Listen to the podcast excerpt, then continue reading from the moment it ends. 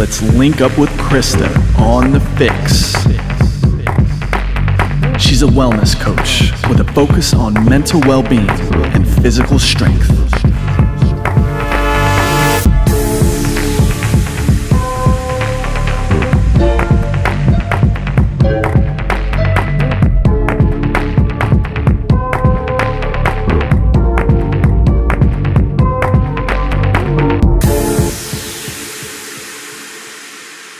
What is up, y'all? It's Coach Krysta, and I'm back on another episode of The FYX, episode 10. That's kind of like a big deal now that we hit double digits. Feel like we're out of that freshman frontier and moving into a more sophomore graduated state, if you will. And I am thrilled to have today's guest on for this special show for me. She's a fellow Westfield girl, Jersey girl, just like me, and has recently added a new title to a very impressive career and long resume of lots of roles in the media. And that's Miss Meaghan Murphy. If you guys have been checking out my Instagram and tuning in over the last couple of weeks, I've actually plugged her book a few times, and I'm so excited for everybody in my audience to get a chance to check her out and really hear more about the story in her own words throughout the rest of this episode. But her new book, Your Fully Charged Life, really embodies the idea of the power of positive psychology and the power of positive thinking.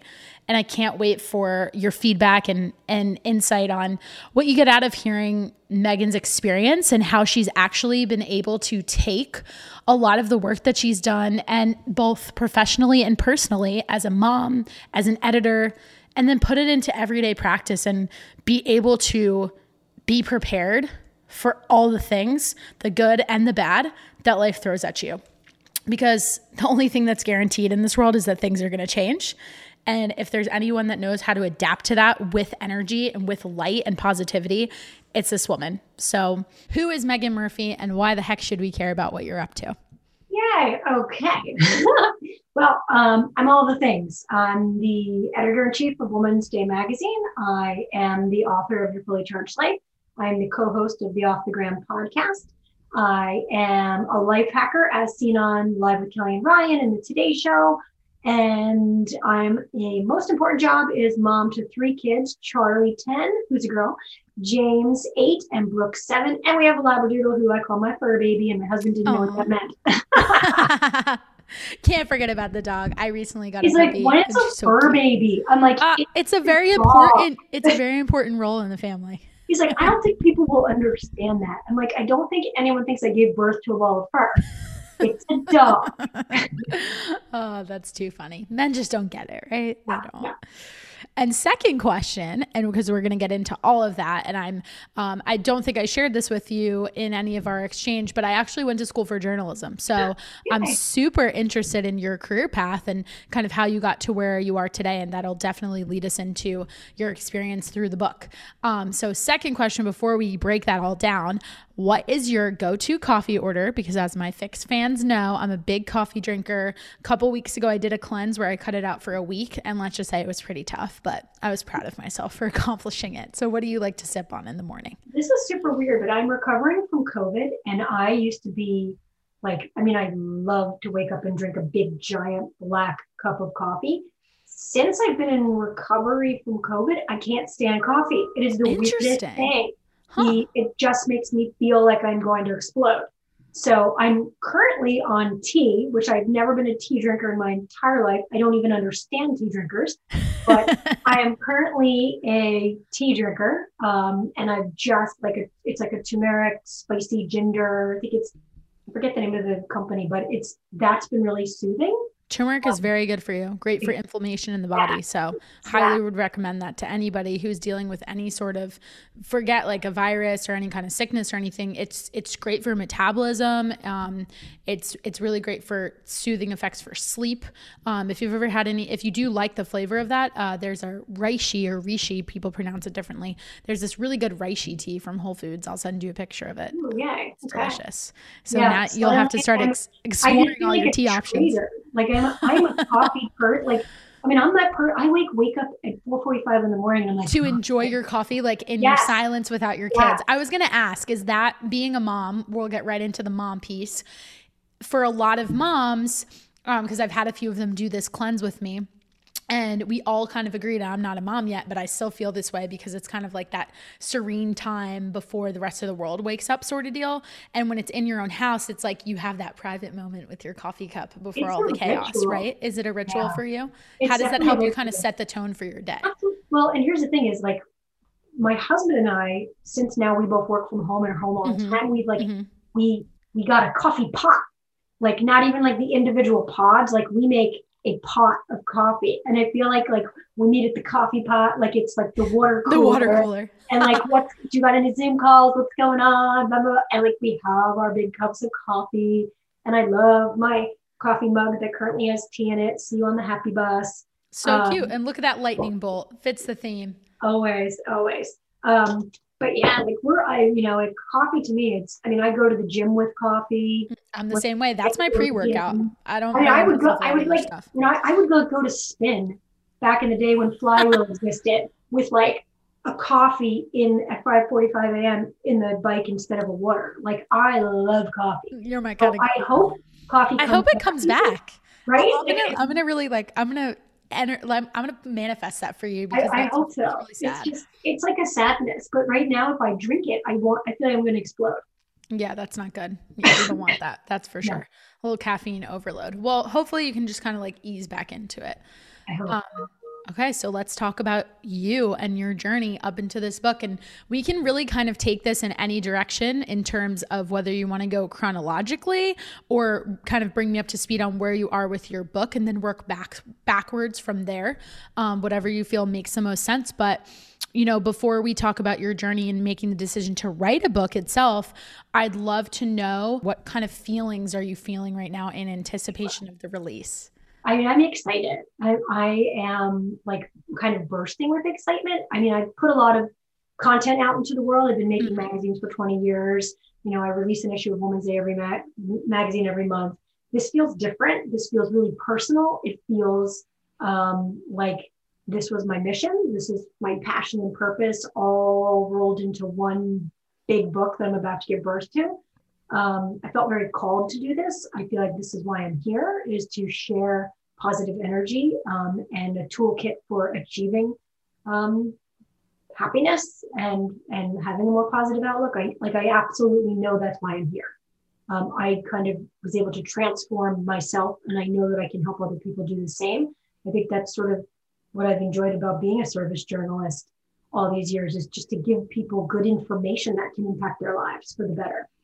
And let's talk about being a service journalist. Obviously, like I mentioned, have a background in journalism myself. Um, I explored it professionally for a pretty brief period through college. I was actually a business journalism major, so never dabbled into um, probably the lighter and more fun world of some of the articles that you've put together and written yourself over the years. Um, I interned at Bloomberg and covered mostly equities. Um, so a little more of the dry stuff, but interesting. The opposite of what I do. Yes, I did have one period. I actually worked for. You'll know this um, publication because it is right in New Jersey in Somerset. Um, I worked for um, a Gannett publication and it was part of USA Today. And I had this one editor in particular. And I think this is the interesting part about being in a newsroom and just being in journalism, where there's so many different topics that are covered all at once, regardless of the niche of that publication.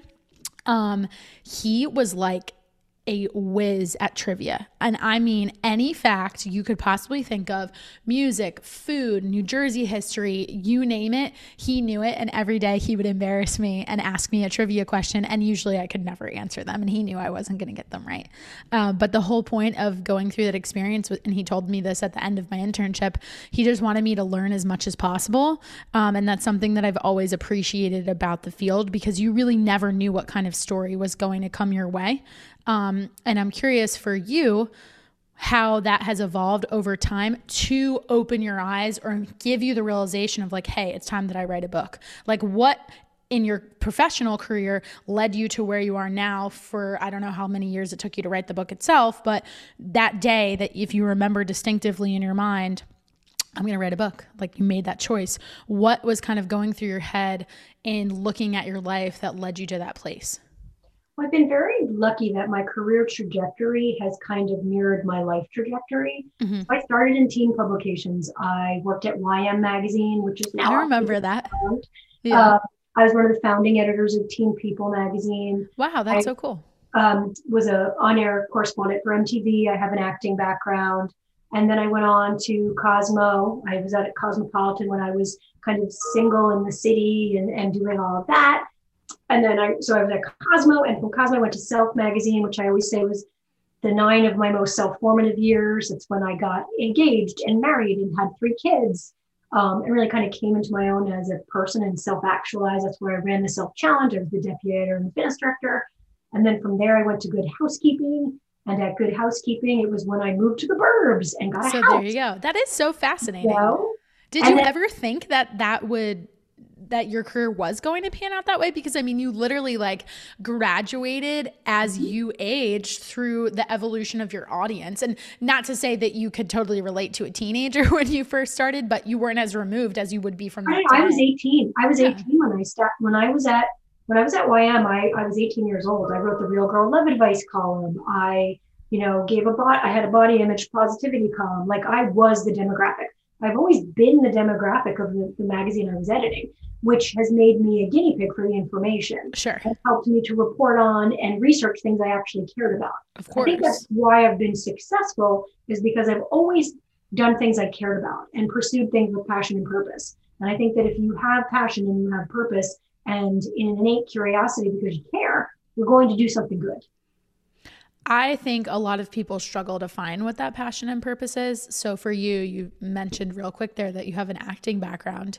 How did you transition that probably what was a passion initially into a medium like journalism? Um, what happened in your life? What kind of thoughts did you have early on in your college days, high school career, through that experience to where you are today that kind of solidified for you okay yes this is my passion and yes i am pursuing it because i personally think at the age that i'm at right now that is 25 26 years old is the time that you're like wait am i doing what i really want to be doing and, and kind of assessing that Sure. I think a lot of um, a lot of my career trajectory was born from adversity.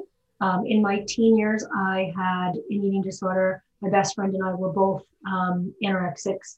I was hospitalized, and she died um, en route to the hospital to be hospitalized with me. She jumped out of the car and was so frail that she died. oh Um, gosh it was a pretty harrowing experience as a 16 Yeah. year old. Um, but I always say that there are gifts in all adversity if you're willing to unwrap them. And from that, I wrote a, an essay about the experience. Um, and that essay won me a $10,000 scholar, college scholarship. And it also got me the attention of NBC. And I was on a special and celebrated by Trisha Yearwood and Don Johnson and um, Bob Costas. And that led to my internship and ultimately contributing editor gig at YM. Mhm. Um, and so, like that adversity and those hard times really paved the way for my career. and your openness too oh, So of course, that It's- in there like do and you that's when I say um, vulnerability. I mean, I love that about uh, you know. I, I think I make Brene Brown proud on a regular basis. I, I would 100% think so you know, I'm a study in vulnerability. I am never like, and I sort of say sometimes I just have no vanity. I guess that's part of it. But like, I don't care what I look like. I don't care what people think because I know that anytime I'm open and anytime I'm, I share that pain, I get gifts back, and then I get the resources to move to the next place. Um, and I think it's sort of um, really any and from adversity and from vulnerability, I have been able to always move onward with grace and excitement. Do you think at the time when you were 16 and you know you went through your recovery process and ultimately did make the decision to write that essay, did you have any idea that it would lead you to the places and experiences that you've had since? No idea. no idea. Um, and, you know, thank God I was sort of like an impetuous teenager and like didn't give it that much thought, right? That's a Um, great point.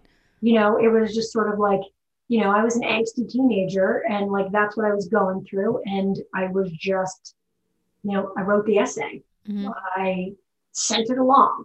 Yeah. And I'm glad I, I would, and when people always say, would you look back and tell that 16 year old to do anything differently? Absolutely not. No.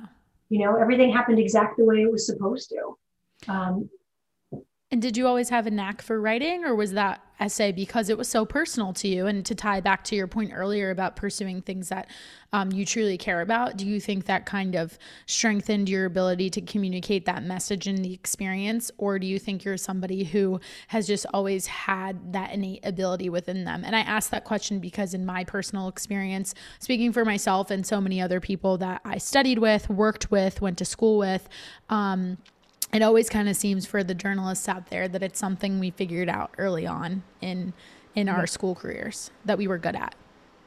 I have a gift for writing. Like, you know, humble brag. It's something I'm good at. I can hear language. I can make words dance. Like that's my gift. Um, I've always had that gift. Um, it does not apply to math. Um, I'm with you there. no, and I can have the most open-minded attitude about math and numbers still you know, like make my eyes cross. Like it's just, but words, like I love words. Words are so juicy to me, and I get excited about language. And like when I can get the sentence right, like it's just a delight. And I, I'm like I'm a geek about it. Like yeah, there's especially about editing. Do you think? Do you think transitioning from having written so many columns and advice and article after article because you do have that true love and appreciation for words, how um, did satisfaction from your career change as you moved into a more of a traditional editor's role and developed more seniority? You know, it's interesting though. So I've always sort of been editor slash writer, and I okay. always had a column. Mm-hmm. You know, I had you know the fitness column at Cosmo. I wrote many articles at Cosmo. One of the articles that I wrote at Cosmo was sort of a turning point in my happiness journey. I wrote an article for Cosmo. It was assigned to me, and I was like rolling my eyes. The Seven Secrets of Happiness. Go um, and I was like, this is so lame. But as I researched, reported, edited, and wrote that, mm-hmm. I was like, oh, wow, there's something to this positive psychology crap. Um, and that's where it first sort of opened my eyes to that you can you can do happy, and if you don't do happy, you can never be happy. Be happy. Exactly. And so, you know, that was really kind of eye opening to me. But I've always sort of been an editor and a writer um, because I do love to write so much, and and I think there's sort of like I always laugh. People think an editor is somebody who like, you know, adds commas and I know, right? There's so I, much more to it. Yeah. Like, that's not what I do. That's kind of like the last thing on on the ch- if you had to put a checklist together, it's like I think the biggest thing and I'm just getting this from professors that edited all of my work. So much of it was just like they're a fresh set of eyes looking at something and they'll read it and they'll be like, I don't know why those first three sentences are there, where they are in the story, and this just doesn't make sense. And it it's that person that can look at it and be like way more removed from all the research you did, from all the quotes that you collected, from all the interviews and and kind of dissect if you're if you're getting to the objective and simplicity too, right? Yeah. Well, that's what I sort of do. Like as the editor in chief of Woman's Day, really, it's my biggest job is guiding the creative vision and mm-hmm. making sure that every piece of content is sort of in line with the overall creative mission. And my job is to steer that ship it has really nothing to do with putting comments. Right. Like, right. Hey, and how do you wrap your head around that? So I'm sure it's just years of being in your craft, but you know, thinking about like let's think about a physical magazine itself. Um, flipping through all of those pages and you looking months and months down the line thinking about content you know in february for all the way into september december of this year and if not beyond um, what's kind of your creative process and in working with your teams collaborating with the other editors to really have the confidence that every time we produce that month's issue you could flip to any page and be like yep this is on brand with with what Woman's Day stands sure. for well, I think I took over Woman's Day in um, March, at the beginning of the pandemic. Um, Interesting and I've been making so. the magazine from home. I've never yeah. even been in the same room with my team. We've done it all virtually, and we really did reinvent the magazine. And I think that, you know, as I've said, my magazine career has always kind of mirrored my life stage. And so I made Woman's Day what I thought I needed in this moment, and that was we reinvented it as destination celebration, no holiday left behind from Taco Tuesday to Christmas. We wanted it to be a joyful escape for people where they could find fun reasons to celebrate and get excited. Joyful how much stories. did the experiences of COVID and how our um, you know, interaction and social environment influence that? Do you think it kind of inspired that, or were you thinking about that? Because I'm sure you were potentially being targeted for this job well before everything kind of went down. Yeah, sure. I mean, it was, it's so funny. It had nothing to do with COVID, really. It was sort of where I was at in my life. I was finishing my book, um, which was really all about having endless energy and filling every day with yay. And so I wanted to make a magazine that was in life, in line with my life mission and my current life philosophy is that there there is yay in every day and I want to give you the tools to find it. And I want this magazine to be an extension of that. And that's exactly what we created in that life. I mean, everything is, it starts with the smile file and it is like national days, reasons to celebrate. Like, give yourself permission to get excited about National S'mores Day.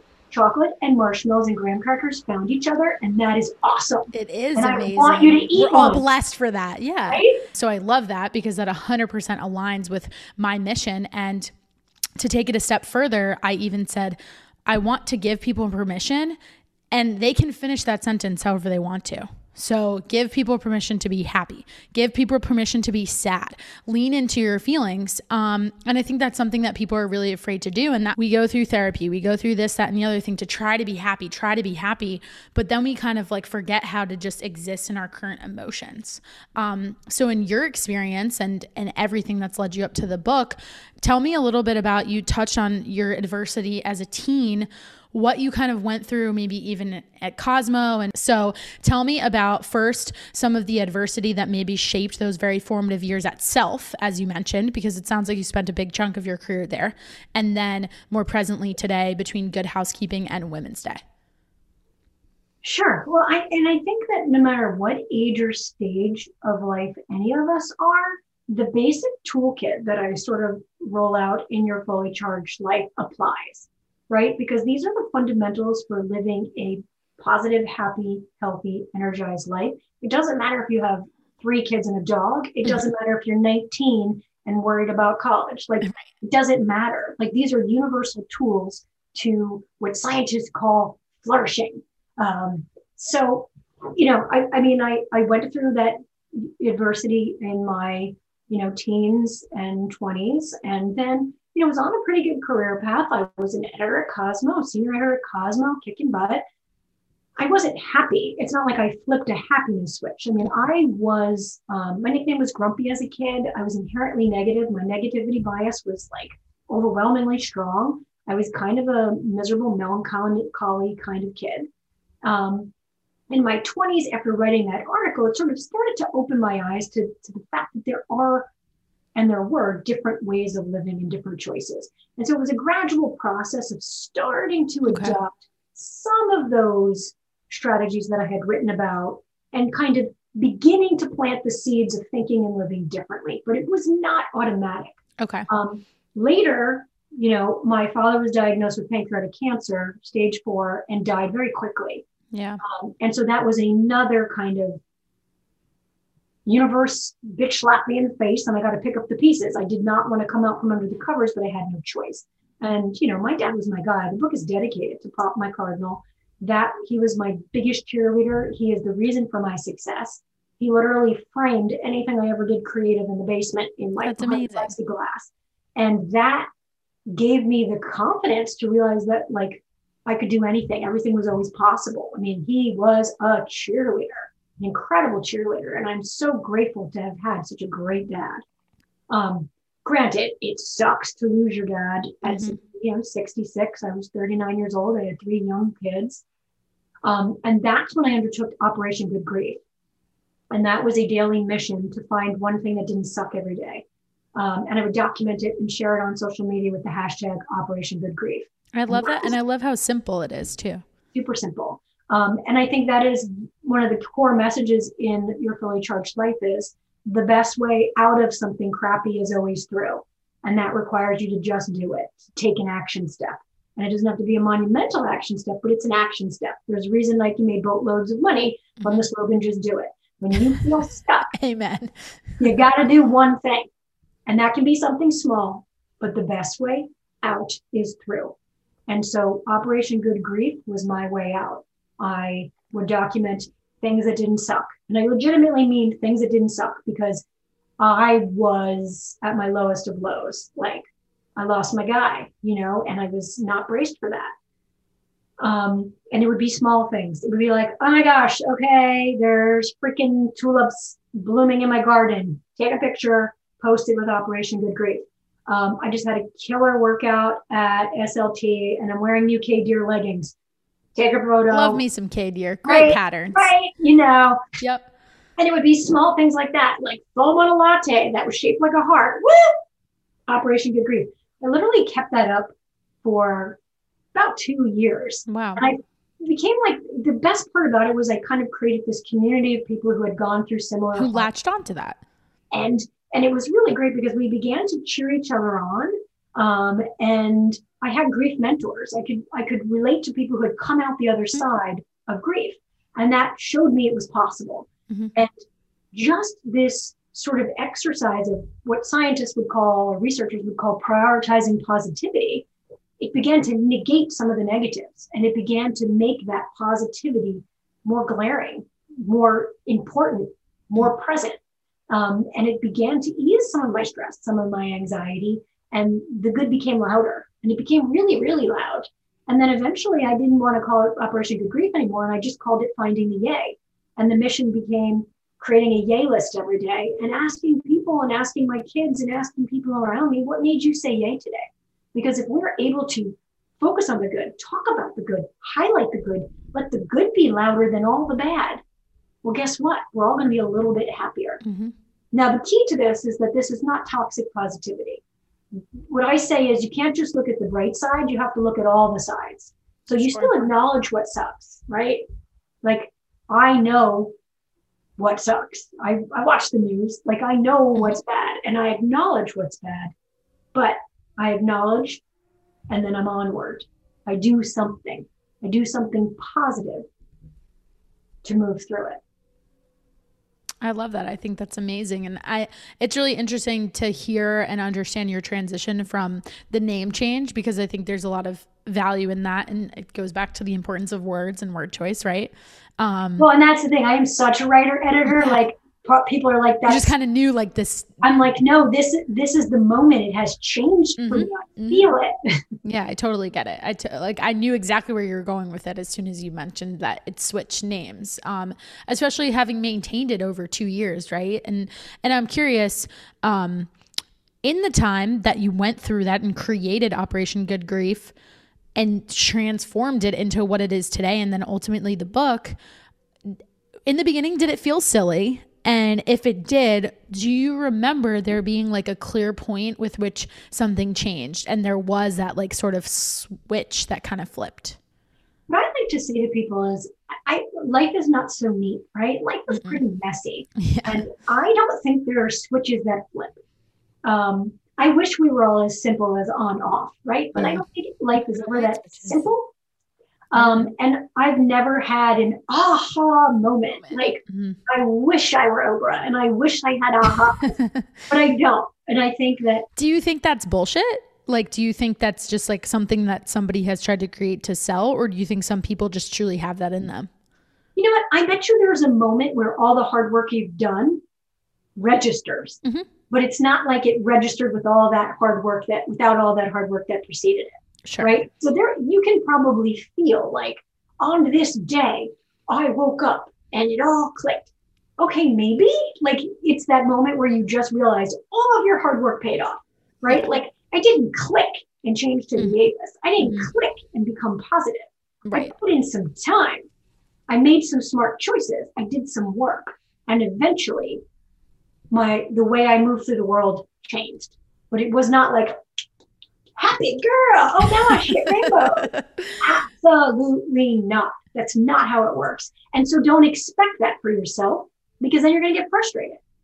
It's all about baby steps. It is. It is. And you know, you even said it, you did some work. I'd argue you did a ton of work because the work goes all the way back to when you were 16 and somebody even in that moment, I'm sure you felt forced to have to you know face the music of your eating disorder and body image and it, you probably resisted it and con- tried to convince everybody you didn't have a problem and that really was a snowball for a lot of the rest of your life.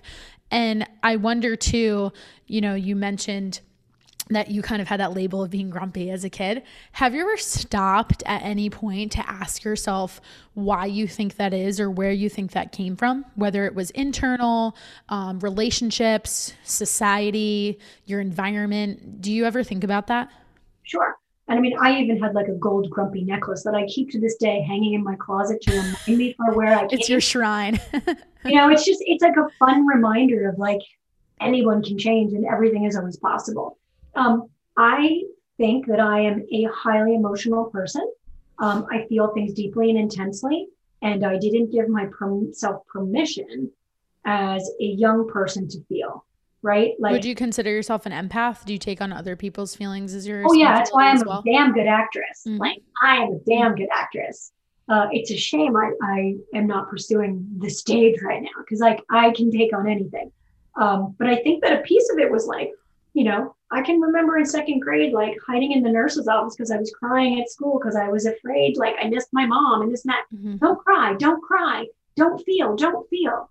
Right. Well, I stuffed all of that. And the only way for me to numb that was by stop eating. And an eating disorder for me was a very much a way of quieting okay. a lot of what was happening for me. Which and makes sense. Highly makes sense. Person. Yeah, mm-hmm. and for a lot of people, it's it's an emotional. You know, I had uh, Drew Manning on my podcast not too long ago, from Fit to Fat to Fit, and um, we talked about food being a legal drug because that the control you can have around it is what people use to manipulate to calm some sort of nerve or make themselves feel better in some way. Um, and you know, I I, I think it's really interesting what you said about like don't cry and telling you to push those emotions down um, because I that's exactly that coaching experience that I described to you with Kian is is trying to focus on like shifting the conversation around mental health of hey let's not only identify triggers because that's important but then instead of identifying them and having um, a professional just sit there and tell you, okay, if you if this trigger comes up for you, you should do this, this, this, and this activity. Why don't we wait two seconds and I talk about that trigger, by talking about the emotion that's associated with it and allow yourself to like feel that emotion internally. Scan your body. What is it doing to your body? Do you feel hot? Do you feel cold? Do you want to shake your arms? Do you want to like get up and run around? Do you just want to like breathe? Like it doesn't have to be expressed verbally. Do you just want to make like a sound? Like why use words? Um I think that's something that's kind of missing in in that space in general because we're so quick to like want to fix things and like find a solution right well also what i think is really interesting and i, I quote a lot of positive psychology and mm-hmm. psychologists in my book but the therapy that i went through in the 90s and i think therapy obviously is very valuable and a really good tool for so many people but the field of psychology um, often until the late 90s when Martin Seligman kind of mm-hmm. you know was the forefather of positive psychology sure. looked what was looked at what was wrong with people and how to fix what was wrong positive psychology started to look at people and go hey what's right with people what helps people flourish and they really started to identify you know Martin Seligman's his PERMA theory and looked at these key mm-hmm. buckets um, that happy people that people who were flourishing had in common and sort of for me understanding that and working toward those character traits versus like trying to fix what's wrong, trying to right exactly. And um, even just like perception and your perspective on that, because let's take this idea of fixing what's wrong. Someone could argue that you feeling a lot of emotion is a quote unquote bad thing. But if you spin that conversation, I would argue that's actually a great thing because you can relate to people better. There are so many positive things that can come out of that, right? Yeah. Well, I, so what was really understanding in the in the field of positive psychology is what I think really gave me the tools to change my life. And if you sort of look at Martin's um, PERMA characteristics, so P is positive emotions. You have mm-hmm. positive emotions about your past, present, and future. You have love, you have gratitude, you have those things. So the E is for engagement.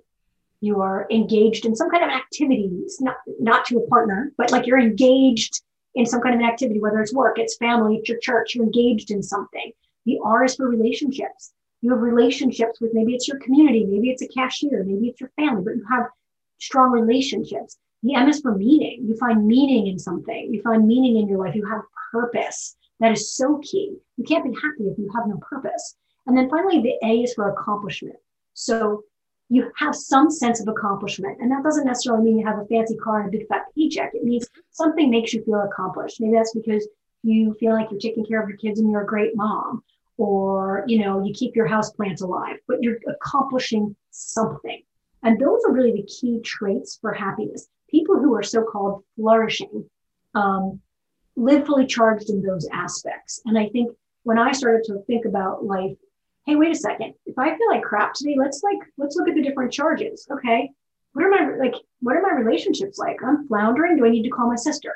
I'm floundering. Do I need to like go do a lap around Barron's drugstore and say hi to some cashiers? Like, what is it that I need to work on needing? Do am I am I going through the motions or does do I feel like what I'm doing matters? And if it doesn't, how do I give it meaning? Right? Like your job might just be a paycheck. Well, then how else do you find meaning? Do you need to volunteer at a soup kitchen?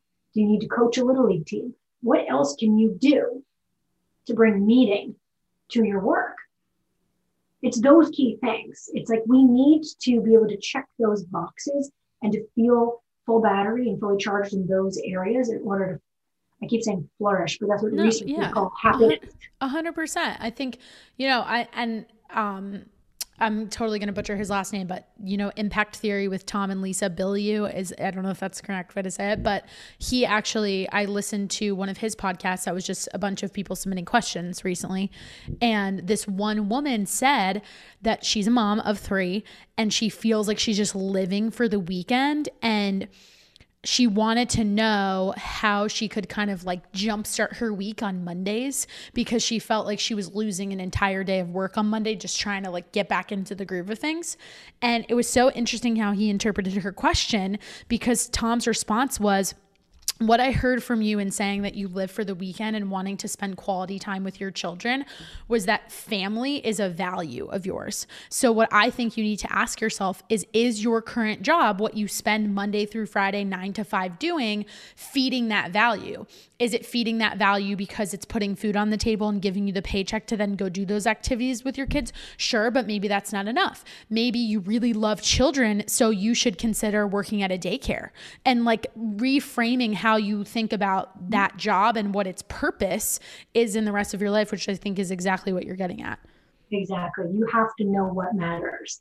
And that's one of the key things to living fully charged is actually asking yourself point blank, what matters to me?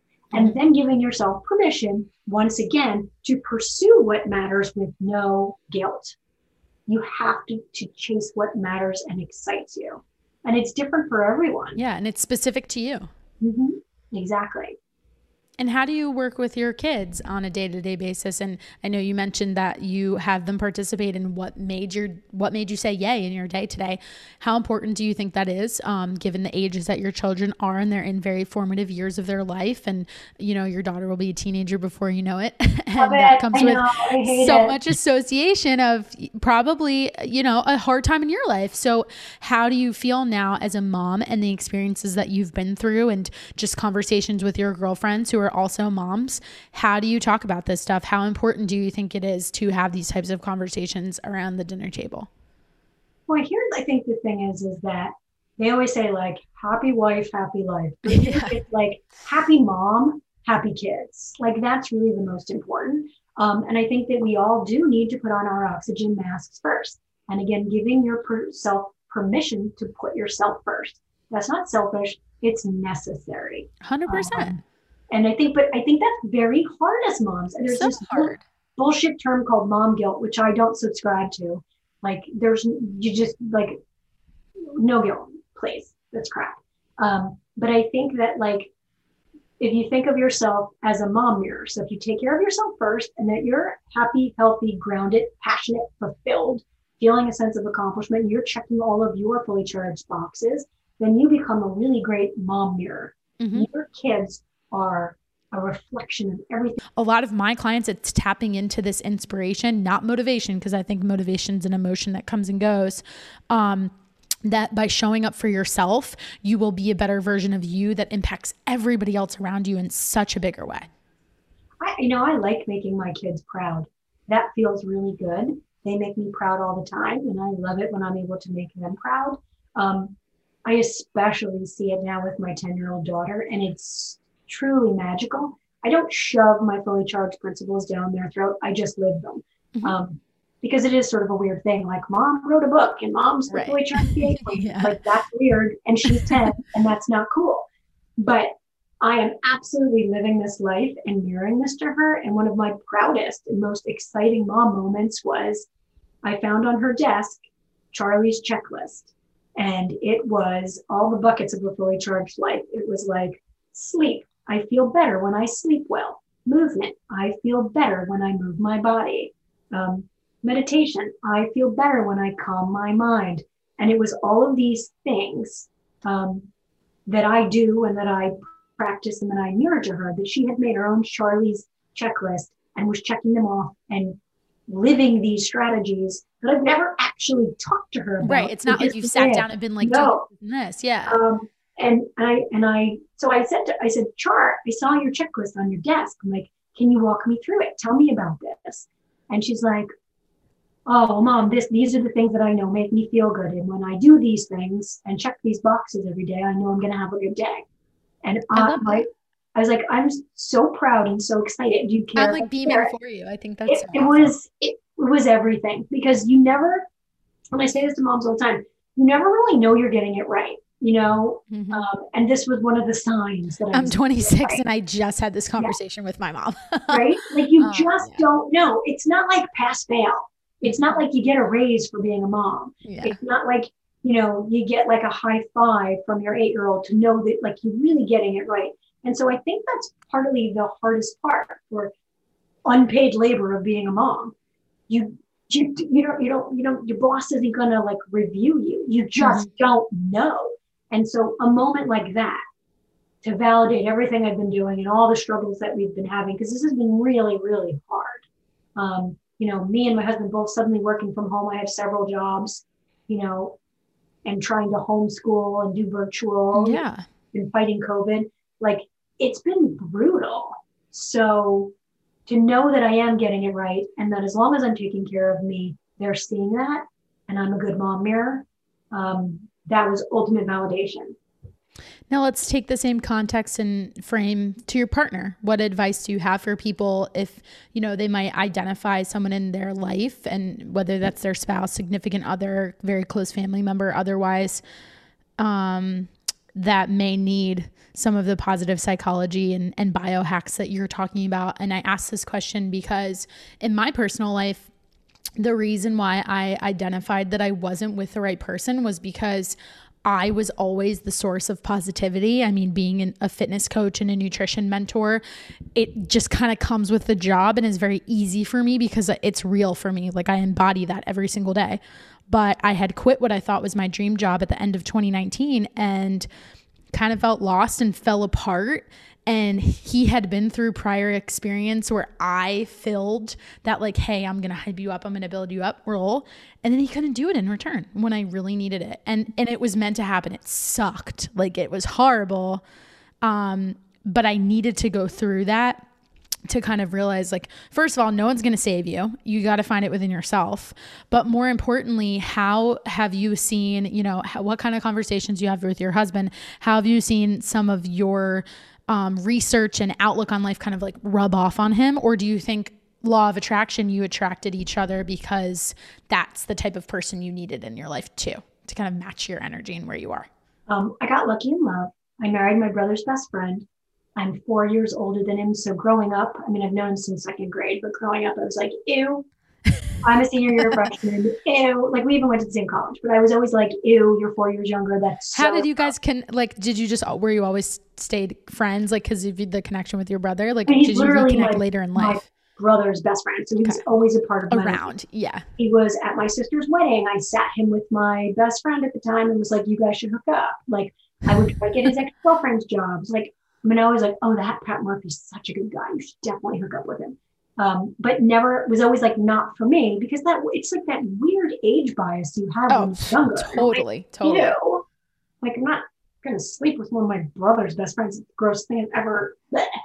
Um, ultimately, we were both like living in Hoboken, single, and my brother would have us over for dinner, and like we were reading the same book. We had a lot in common. We both like salt on our food. And I'm like, this man's not going to judge. It. We both like salt in our food. He's checking all these boxes. Ew, run away. Because he checks so many boxes, you're like, oh, I got to run further, right? And eventually, like, we were, we just made out when we were all out in Hoboken. And like, I mean, I think I put my hand on his thigh and just started kissing him because I was like a Cosmo girl at the time and I was fun and fearless. Um, and then it was just like, you know, I mean, I'm very, we've been together 15 years now. Um, and he is my balance. So, you know, it's, he's like, I mean, I dated such douchebags that would like, with a, would, I, it's just hard to explain. Like, it's finally easy. And I understand that that's a good thing. mm-hmm. um, and I do think I rub off on him. We have very opposite personalities. I'm big and loud and extroverted and extra in all the ways. I'm extra as fuck, and he is not. um, but we had this funny experience, and I, I, can call it a funny experience. A couple, like a week or two ago, my one son was projectile vomiting at 2 a.m. Um, and I had just gotten a new rug in my bedroom, so I oh, basically God. dove on the vomit like a human shield to save the rug. I'm covered in vomit in my pajamas. It's in my pocket. It's in my hair. I'm covered in vomit. My husband gets out of bed too. I take off my pajamas, throw them in the garbage. So I'm naked, cleaning up vomit. Like it's in the floorboards. It's everywhere. Like my son has projectile vomit. It permeated into every surface. It, it was yeah. everywhere. My husband was like literally cleaning out of the cracks with like a credit card. It was insane.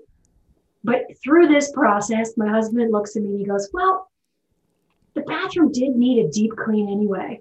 And I was like, Oh my gosh, you are fully charged. You have absolutely just I've worn off on you. You have yeah, you're like in one breath, you're like you motherfucker, but then you're also like that's exa- that's it. Like you made a joke in, in light of you this. Found situation. the grain of good yeah. in a really bad situation, and I think that that's how we live here at Team Murphy headquarters. Like we we live life with a fun filter, and we're not a find, afraid to find the yay or to find the joy. Um, and I think that's really important and I also think one of the things that we really tend to do with our spouses in particularly is forget to appreciate them and forget to show them the same gratitude you would show a friend. So like a friend brings you chicken soup at your doorstep and you write them a thank you note, right? Mm-hmm. Your husband cooks you dinner and he's lucky if you look up and say thank you, it was delicious. And I think that we tend to do that and just pausing to show appreci- appreciation can really be transformative in your relationship. And I don't just mean like a bullshit thank you, but like right. thank you because really sort of adding what I call gravy to your gratitude and showing like how that action helped you or why that impacted your day. Thank you for making dinner. It allowed me to finish my Zoom call. I feel so much less stressed now that I got that meeting out of the way. Right? Like adding gravy to your gratitude. Mm-hmm. Really kind of being more specific. Being specific. Using your words, right?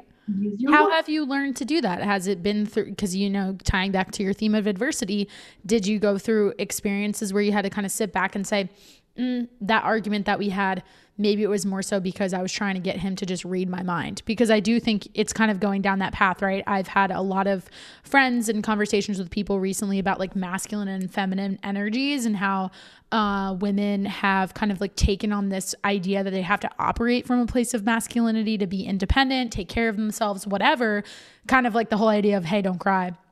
Um, but in tandem with that we've also we've tapped so far away from our feminine selves that we've also put this like crazy expectation on men to just like know what we need them to do without saying it which is is kind of unf- it, it not kind of it, it it's unfair. It, it, it really is. Like yeah.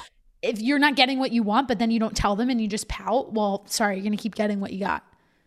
Yeah i think so an operating principle in my house is i think thinking of your family as a team so instead of thinking of like gender roles or masculine versus feminine roles, I like to think of it as who best plays the role on the team. Like, okay, well, if like who's the pitcher, who's the catcher, who's the third base, who's good at what?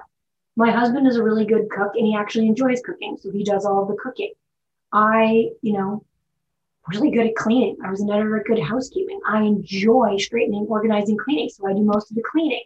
Um, my husband is the tech God. Like he's the one that makes sure the iPads work. What are you good at? Like how do you play to your strengths? how does the team function best? Like, who are you putting into the game? If we sort of look at it that way, like who's good at what? Like, let's just like objectively look at what we're good at, what we enjoy doing, what helps us thrive. And then, okay, perhaps what's what do we both suck at and hate and just needs to get done? And how do we divide and conquer that? So we can get through together. Exactly. I think that's great. I call my family Team Murphy, and I think we really do function as a team. It's about everybody pitching in and playing to their strengths, um, and it works. It just works. I love that. I think that's a great message. And, you know, I think that's something that you can then, that's a great kind of mom mirror moment too, because I'm sure you can observe that now as your kids are getting older and how they interact with each other, splitting up responsibilities around the house amid nobody, no child is perfect. They can fight and it's okay. It's part of life, right? They will fight. yeah, it's going to happen. So just let it roll, right? It happens a lot when you've been quarantined. Mm-hmm. Oh, I'm sure. I'm sure. So, to move in a little direction before we wrap all of it up, um, let's talk more about the business of writing a book. What has the experience been like for you in comparison to writing articles and and how did you kind of approach tackling something that could have felt pretty big? One because it was so important to you but two just for length. Like this is way di- a way different process. And talk to me about how you broke it up how you approached it what editing was like for you reading such a long body of work. Did you kind of truncate that out? What what did you do? And what do you think worked for you? And if you do plan to write a second book what will you what will you carry with you? So i think first of all the impetus of the book was and I, I think everyone should ask themselves this like, what do people come to you for? Mm-hmm. Like, what do people ask of you? And for me, people are always like, I want to bottle your energy. I want to bottle your positive energy. And so this book was my answer to that. That's why I knew That's I a really cool question to ask yourself. Never thought about that. that. What do people come to you for? That's your secret sauce. Mm-hmm. And that's your gift to the world. And so when you're able to answer that truthfully, you know what you need to do. So start it with awesome. that. That's, that's awesome. I knew. That's how I knew that this was my calling. Okay. Uh, and I'm lucky because I've been in the media for 25 years. So I was able to ask friends who have had books. Step one, and I met with a bunch of different agents. And again, mm-hmm. I was really lucky to be able to have access to literary agents because sure. I'm I'm connected in the media. Right. You know, I've been an editor for 20 plus years. So I met with a bunch of different agents. Um, and I really connected with my agent, Laura Nolan at Aevitas Creative Management. Um, we cried over coffee. She's she didn't get me, which was amazing. And I had this challenge of writing her a couple of essays to show her what I wanted to do and what I was all about. Um, and I did that. And she's like, wow, you can write. You've got something to say. She's like, and it's weird, but that one essay really stuck with me. And so she signed me. So I signed with an agent, step one. Um, and step two was writing a proposal. So I wrote a treatment for the book. It was a 70 page treatment. It outlined exactly what the chapters would be. And then um, for me, it was a media plan. And that really, I had some famous friends write endorsements for me. I'm lucky enough to call Jillian Michaels a friend. She wrote an endorsement for me. Um, you know, editor in chief of Shape Magazine. You know, I, I, Maria Menounos. Like I called on some friends I've been connected with through the media to endorse me, um, which basically is it tells publishers like she's legit, she's real, like this could be something. Um, and then I had a marketing proposal. This is what I'm going to do to help support the book. Um, these are the TV shows I'm going to go on. This is what I'm going to do. And once I got that right, and it took a year, I went back and forth with my agent for an entire year perfecting what was going to be this proposal for a book treatment. Because once you do that, then she shops it to publishing houses. And so over the course of a two week period, she shopped it to publishing houses you know, everyone from Penguin Random House to, you know, um, you know, name any publisher. It went out to every publisher. And then if you're lucky enough to get meetings, you take meetings. I was lucky enough to get about seven or eight meetings. Um, and I went to all these different publishers. This was obviously pre COVID and sat down with them and pitched the book and told them why I think it would be a success. And the meeting at Penguin Random House was like, I was beside myself. Like I saw, you know, Michelle Obama's book on the wall and I was shaking and I was like, I left and I was such a geek. And I'm like, I just wanted you to know, like, this would be a dream come true. I really want you to have my book. I would love to work with you.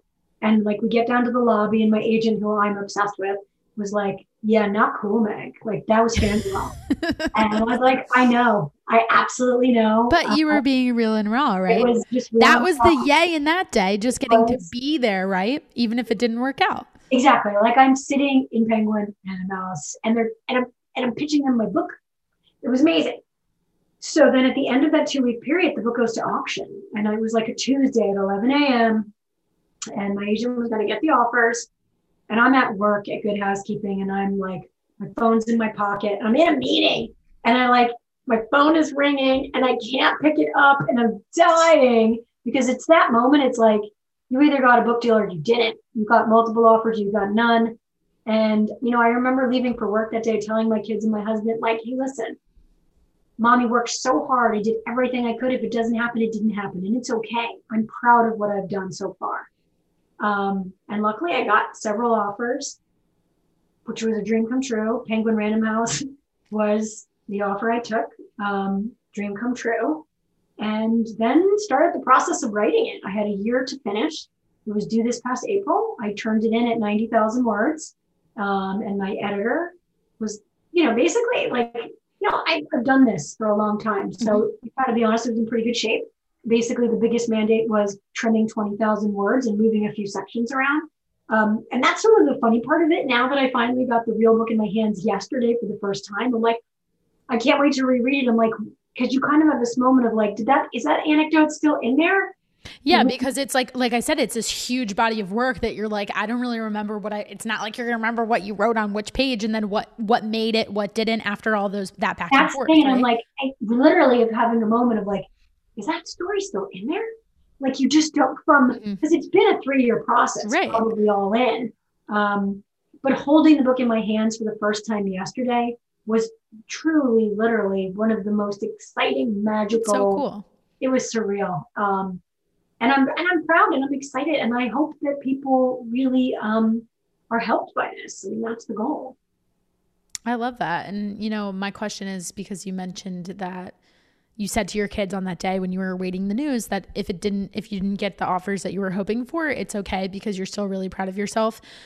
Mm, Fast forwarding into 2021 and playing a little of like a game of what if.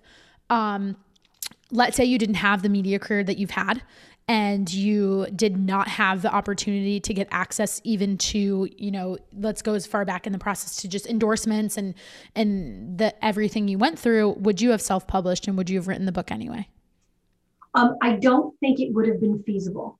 Um, and that's simply because um, the advance was very helpful. The advance enabled me to, to get help with some of the research. It enabled me to be able to do my magazine job and to moonlight at 4 a.m., getting this done, writing, editing. I was able to have, you know, a collaborator help with all of the research, which I wouldn't you know, it, it enabled me to be able to do the photo shoots for the Right, pictures. for exactly. Like, it wouldn't have been to the caliber that you wanted to and it sounds like with the type i'm making a huge assumption but i've talked to you now long enough that i think i'm correct it wouldn't have possibly been at the level of maybe professionalism and completeness that you would what would have wanted it to be right and it would have, t- it would have taken a lot longer Exactly. It Yeah. would have taken a lot longer. Um, you know, I mean, like, and it also just felt more real to me, to be honest. It felt more real. Um, it felt important. Um, Yeah, and especially given uh, even if let's say you didn't have the career trajectory that you did, but you still had any sort of media job and for any amount of time, I do think it's like you've had the experience of like what's behind the fold, like what what actually went into building this magazine, building in this newspaper, putting a book together. Um, that it's just like you can't separate that from No, your it's- I mean, at I- it, right? yeah, like I'm a, pro- I'm, you know, I'm a career writer, editor, Right. journalist. Like, I wanted to do this right. The right I way. wanted to do it big. Mhm. And I am a person who goes big or goes home. Like, Yeah. I go big. That's And- why, exactly why I said what I said. Yeah, and I, and it's like I have no shame in that. Like I am You big, shouldn't. um, and this had to be big. Like I, w- I was ready for it to be big. Do you think you'll write a second book? Yeah, I mean, I already have like a bazillion ideas. I'd Ideas, love yeah. to do fully charged kids, the fully charged workout, the fully charged diet. I'd love to do a yoga day calendar. I mean, I have like endless ideas. First, this comes out on the 23rd. Um, hopefully, it's a big hit and, people find um, really useful tools and tricks in it and um, and want more. Well, absolutely. I'm very excited for you. And I've, like I said in my Instagram stories before this, I did get a sneak peek of the book and I've already started reading. So I, am pumped and um, I can't wait to get through more of it and just see how people respond to it too. I think that's really the probably going to be the coolest part of the experience for you, right? Oh, yes. It's that's that's what I like. I've had some early readers and I've had some really good feedback from some of um, some of my fun friends like Joe London and Paula Ferris and Karena from Tone It Up, who really had nice things to say about it. But I just can't wait for like the every reader to share which tips stuck and what worked and what helped. That's going to be so magical to me. I mean, it's the same as if someone makes a recipe in Woman's Day or tries to yeah. mix the wreath. Like I find such joy in being able to to share information and news people can use. I love it. Well, that's amazing. And, you know, I think if you write the fitness one, then we're going to have to have you back on the show because I can think literally like of a slew of questions. We could do a whole other episode just on your relationship with exercise and fitness between your, um, you know, trauma of an eating disorder plus being a mom and how you fit it into your day. But we'll save that for another time. Well, and the health charge, the, the health charge chapter of the book really does talk very Perfect. much about. I'm going to pay particular attention to that one for yeah. sure. No, I think it's I and I love how you um have it kind of broken down into those types of sections because I think it can really show people two things that kind of compete with each other. One that this permeates into every single area of your life. But two, maybe you start small and maybe it's too overwhelming for you to be like, I gotta like find everything that's so joyful to be positive about. Maybe you already really enjoy fitness. So why not start there and like make the health charge like your top priority for whatever amount of time and then build upon that gradually. Absolutely. That's it is it is how you do one thing is how you do all things. Mm-hmm. So you can dive in anywhere and it will have this ripple effect of goodness. 100%. I totally agree with that. I love that. It's just like they say that smiling is contagious, that goes in tandem with happiness being contagious. So, Meaghan, you're awesome. I've loved getting to chat with you today. I end every show the same exact way as well. And we do a quick lightning round. So I think I'm going to try to keep it like a little more localized, which will be more fun for me and you versus, and I have a lot of Westfield listeners, but I think that'll be like a cool spin on it. I never think of these in advance. It's just kind of like whatever comes up in the conversation, but we didn't talk a lot about Westfield. So I think we owe a little yeah. homage to it, right? Okay. Do you know so, that I run the Bestfield Instagram? I do know that. So I think this could be the perfect Hobby. little segue into that. So if anybody wants to check out the Bestfield Instagram, Meaghan is the uh, thumbs behind it and the picture snapper behind it. Um, I wish I had that when I was growing up here. Like that didn't exist. Instagram wasn't really a thing, but you know, so the town doesn't like the name, but I I just think of it as like a, a love letter. So well, you know what? I like it because when you if you grew up here and like you know everybody knows that phrase like Westfield, Bestfield. So whatever. The the town can have lots of opinions on lots of things. Go, right? All right. I need 75 more seconds of your time. You ready? Good. Go. Okay. What is your favorite restaurant in Westfield? It's a tie. Okay. Well, it's like a triple tie. Right, I love the Monty because I'm I'm very tight with the owners and I think George and this stylist, I can never say the name like she's so great but um, they just treat you like family. Their um, their food is delicious. Like food is so good. Ta- like you can get take fish takeout is so hard, and I've actually never eaten in their restaurant even before COVID. Like my parents used to just order from there a lot. It's amazing. Their shrimp and they make like a shrimp and fava bean thing for me specifically because I'm Ooh. Um, and I love their um, tartuffe. Like they have this like tartufo dessert thing that I'll like order. It's like a mango passion bomb so obsessed with them. And I love it's BYO when we get to eat in restaurants again because it makes it affordable. Um, I love Ferraro's because their gluten-free menu. I'm celiac. Their gluten-free menu is pretty awesome. Like I can get. I didn't know that about them. I can get Learn like something new. Farm. Like right. You can get anything I want there. Um, and let me think. Those are those are my like top two two go-to restaurants. What is we can expand this. We'll say New Jersey. We'll say New Jersey slash New York because obviously you spent much time in New York. Favorite workout?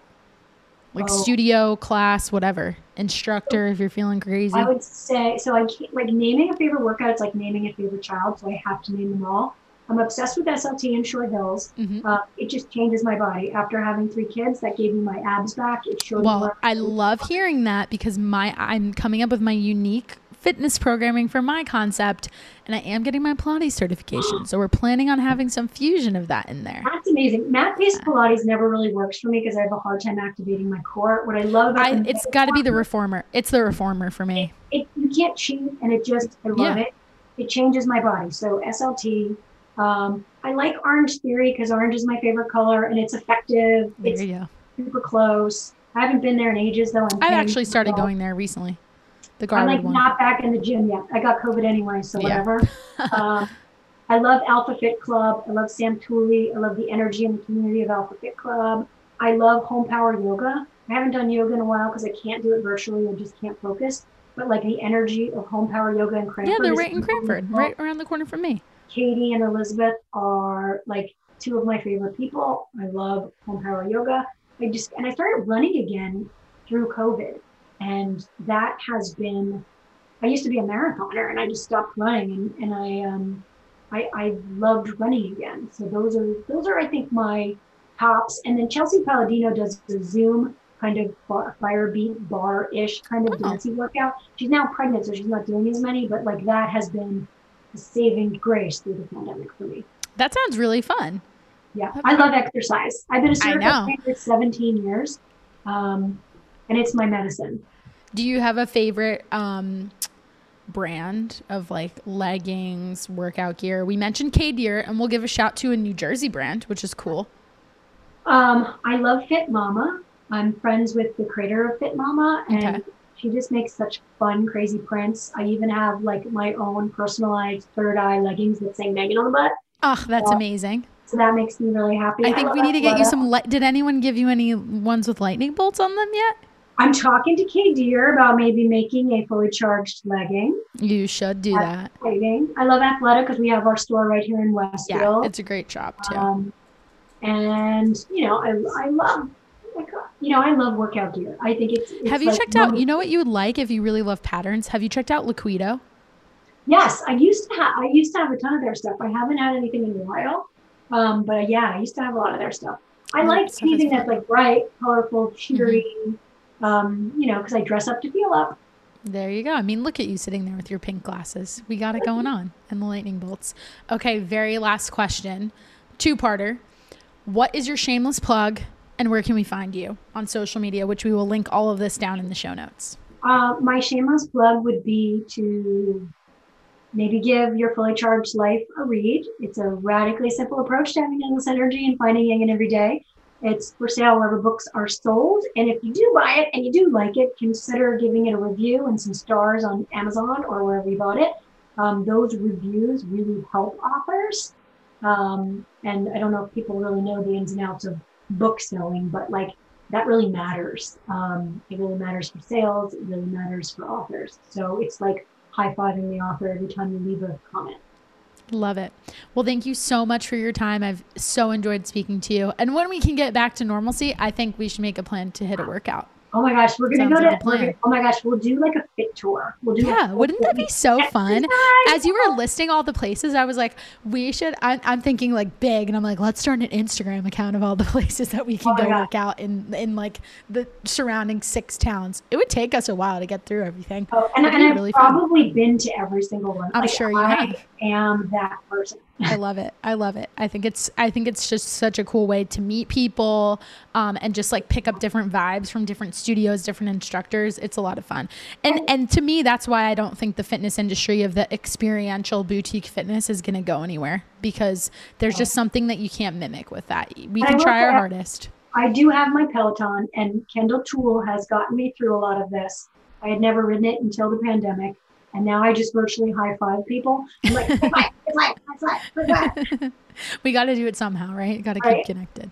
For sure. Well, hope you feel better. But thank you so much and best of luck with your recording this weekend. Let me know how it goes and we can't wait to check you out. This has been our latest episode of The FYX. If you guys, just like Meaghan said about leaving reviews for books, please, if you got any value from this message, I think she would certainly attest to and add to her shameless plug. It's about spreading the message of positivity and happiness. And you can do that by sharing the show and this episode with other people. So, as you know, we are available on Apple and Spotify at The FYX with Krysta Huber. Also on Instagram, I do have a separate Instagram account just for my podcast called The FYX Official Pod. So, if you loved this episode, leave a review, drop a comment, tell me what you enjoyed about it. Um, give Meaghan a little virtual high five for her book. And we look forward to seeing you guys soon. Have an awesome rest of your day.